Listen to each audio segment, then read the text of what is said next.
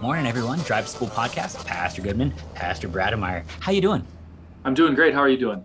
Doing awesome. Thanks for joining us. Uh, we're, we're talking about why it matters to think. Uh, we have a word for that called philosophy, and we're going to start to dive into that today, right? Yeah, I think that's the plan. All right. So I'm just going to turn it over. How teach me how to think. Well, well, I think before we we start talking about thinking per se, because there's actually a discipline in philosophy that looks at that called logic. I think we need to take a step back. You know, when we when we get to philosophy, we first have to get at reality, what things are, right? Mm-hmm. And that's a field uh, of study called metaphysics. And, and that's a, I think this is hilarious. There's a lot of funny things through history, but physics, right? We all have heard of that. If you've been in high school long enough, you probably had a class on physics. And what do you do? You look at forces, you look at basic things that function in nature, right? So you study gravity, you study, you know, the laws of thermodynamics, this kind of stuff. And you use mathematics to describe that. Well, metaphysics asks questions like, well, why does math actually describe the form and shape of the universe? Well, how do we know that the scientific method is valid, right? Why do things exist at all rather than not exist, right? Is there a difference between existence and being? And that, that gets a little trippy, but that's a big deal when we start talking about God, right? Because God makes things that exist. So is it fair to say that God exists? And then, of course, for Christians, this all blows up because we have Jesus. And of course, we can say of Jesus that he is, right? He has being because he's, you know, God, but he also exists because he becomes a man, right? So he's actually in existence with us. And, and anyways, that, that gets really, really trippy really quickly. But no, I, I can see actually how this, this matters because this is in a lot of ways, this is everybody trying to run before they're walking. And so is metaphysics sort of like the asking questions about walking? And, right. and that matters because if you're making the wrong assumptions about what's real, I can see how things would go south pretty quick from there, right? Right, right. Because when, you know, because it's a big thing now, you hear, you know, like, like my local public school, they have a, of, of like five things that they say are their core, you know, focuses, right? And one of them is critical thinking. Well, that's great. We need to think critically. That's what logic teaches us to do. But before we start asking, you know, uh, how we think, we have to ask what thinking is, right? Mm. What what does it mean to think critically? And uh, you know, the school and I have very different conceptions of what critical thinking actually is. We're not we're not talking about the same thing when we talk about that. But that's a conversation I think better, more for when we get to logic than okay than necessarily for today. But so you know, metaphysics deals with questions of being. This is where cosmology comes in, the origins of the universe right? One of the things that you hear all the time is that, you know, evolutionary theory is a scientific theory. It's not. It's an empirically derived philosophy, right? It has some empirical evidence, but it's philosophical in its origins because it cannot be. And the way we use the word science today is, is reductive, right? When we say science today, we mean things that can be observed and tested. Well, by definition, evolution cannot be observed and tested. It doesn't necessarily mean it is or is not a real thing, right? Um, that's a conversation in a different realm but it does point out that it's actually a philosophical question right? Not a not a scientific one in the strict sense you know?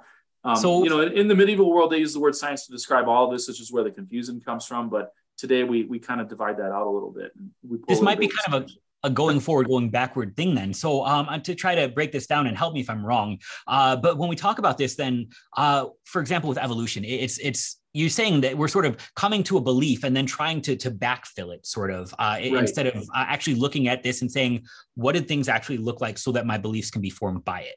Right. Well this is this is well boy we keep talking about logic here but this is one of the differences between logic and modern empirical scientific method right? Science looks at a thing. So you, you know say you have an apple. You, you walk down the street and you find an apple laying on the ground. It's the first apple you've ever seen in your life. It's green. It's beautiful um, you pick it up, you observe it, right? This is science, you know, the way we do it now. So I pick up my green apple and I'm looking at it and it, it's pleasing to my eye. It's nice and symmetrical. It appears to be some kind of a fruit.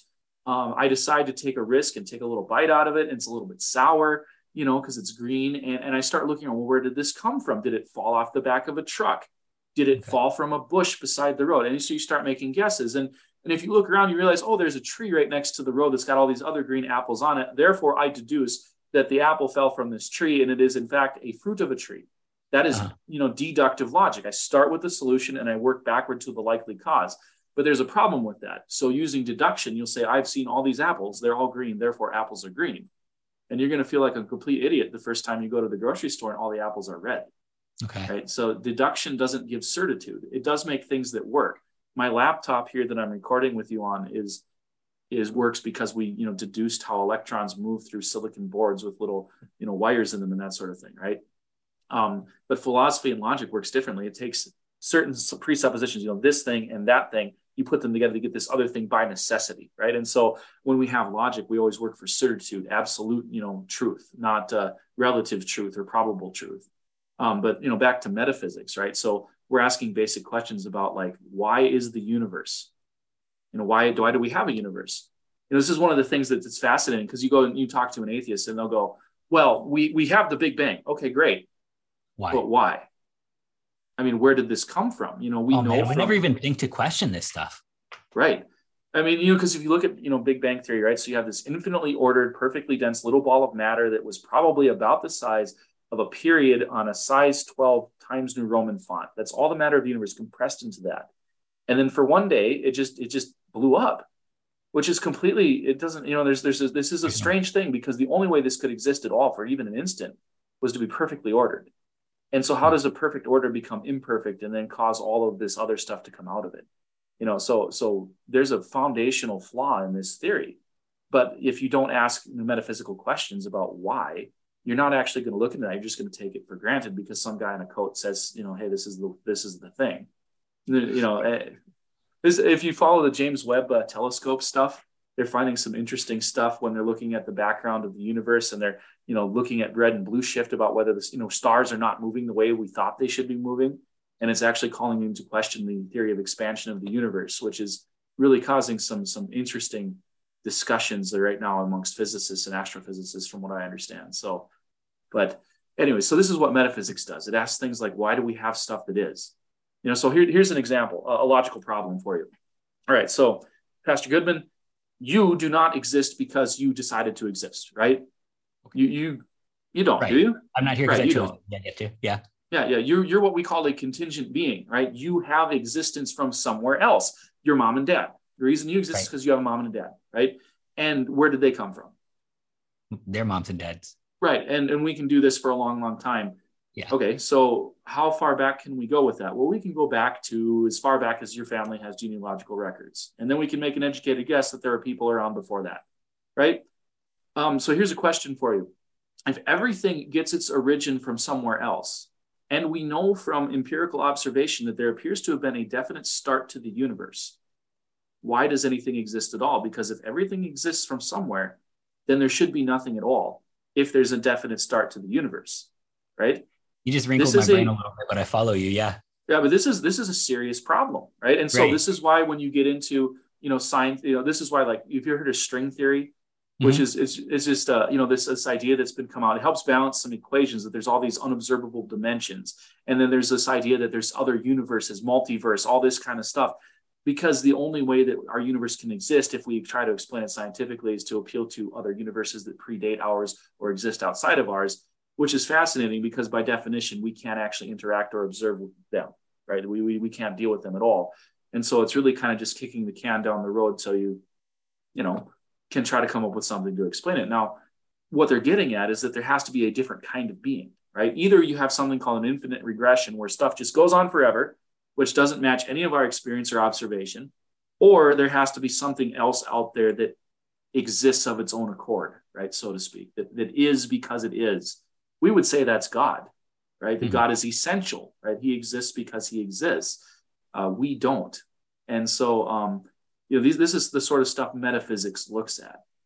And that's uh, brilliant. And I mean, because it, it, makes mockery of, of the idea uh, that that we just sort of, yeah, like like popped up apart from a, a creator. That there there's not an unmoved mover. Um, but it, it's it's also in a big way a place of joy. Uh, it, to, to sort of cling to the idea that there is no why behind what is it, it it's sort of a depressing thing. Like it just is. Don't right. think about it. There's no love here. There's no joy here. There's no well and this and this gets actually gets into ethics which is another discipline. You see the problem with these disciplines philosophers like to categorize and organize stuff but in the real world they don't stay in their silos, you know? Okay. So when we talk about metaphysics, we also have to talk about logic. We also have to talk about epistemology, which is how we figure out how things are. We also have to talk about ethics, which is the morality of things. And this is one of the assumptions of Christians up into, you know, relatively recently that there is a moral dimension to all of existence. Everything has a purpose, right? Um, um, there's a Greek word for this, right? Telos. The end when Jesus says on the cross, "It is finished," he's saying "telestai," which is from the same root, right? It's it's about things having a purpose and a completion. And for us Christians, that that completion is ultimately in Christ. Like everything goes to Jesus. You know, it all builds off Him. And and you know, think about your your average non-Christian, you know, sort of maybe spiritual, maybe not spiritual American person. So why do we want to deal with the world around us? Well, there's no purpose for it, and so it becomes something that I impose on it. It becomes something that I take and do with it. So, what is the purpose of the tree? Well, the tree only has purpose if I assign purpose to it, right? For for the classical Christian, you know, philosopher or theologian, the tree has purpose because God designed it to, you know, produce oxygen and take in carbon dioxide to provide shade and food for birds, or maybe fruit or wood to build things with, or whatever. It has all these functions and purposes, and and ultimately it gives glory to God by its beauty and its its its um fulfilling of the purposes that God had made it for. Brilliant. That's and that's huge. Um, these these are sort of the underlying assumptions that, that are going to start to define everything else. Uh, yeah, this is this is already enough to think about. You, my brain's all wrinkly now. Uh, so let's pick up more next time. What do you think? I think that'd be all right. Awesome. Well, thanks so much for joining us again, Pastor Brademeier. Yeah, I was glad to be here. Have a good one. Yep, you too.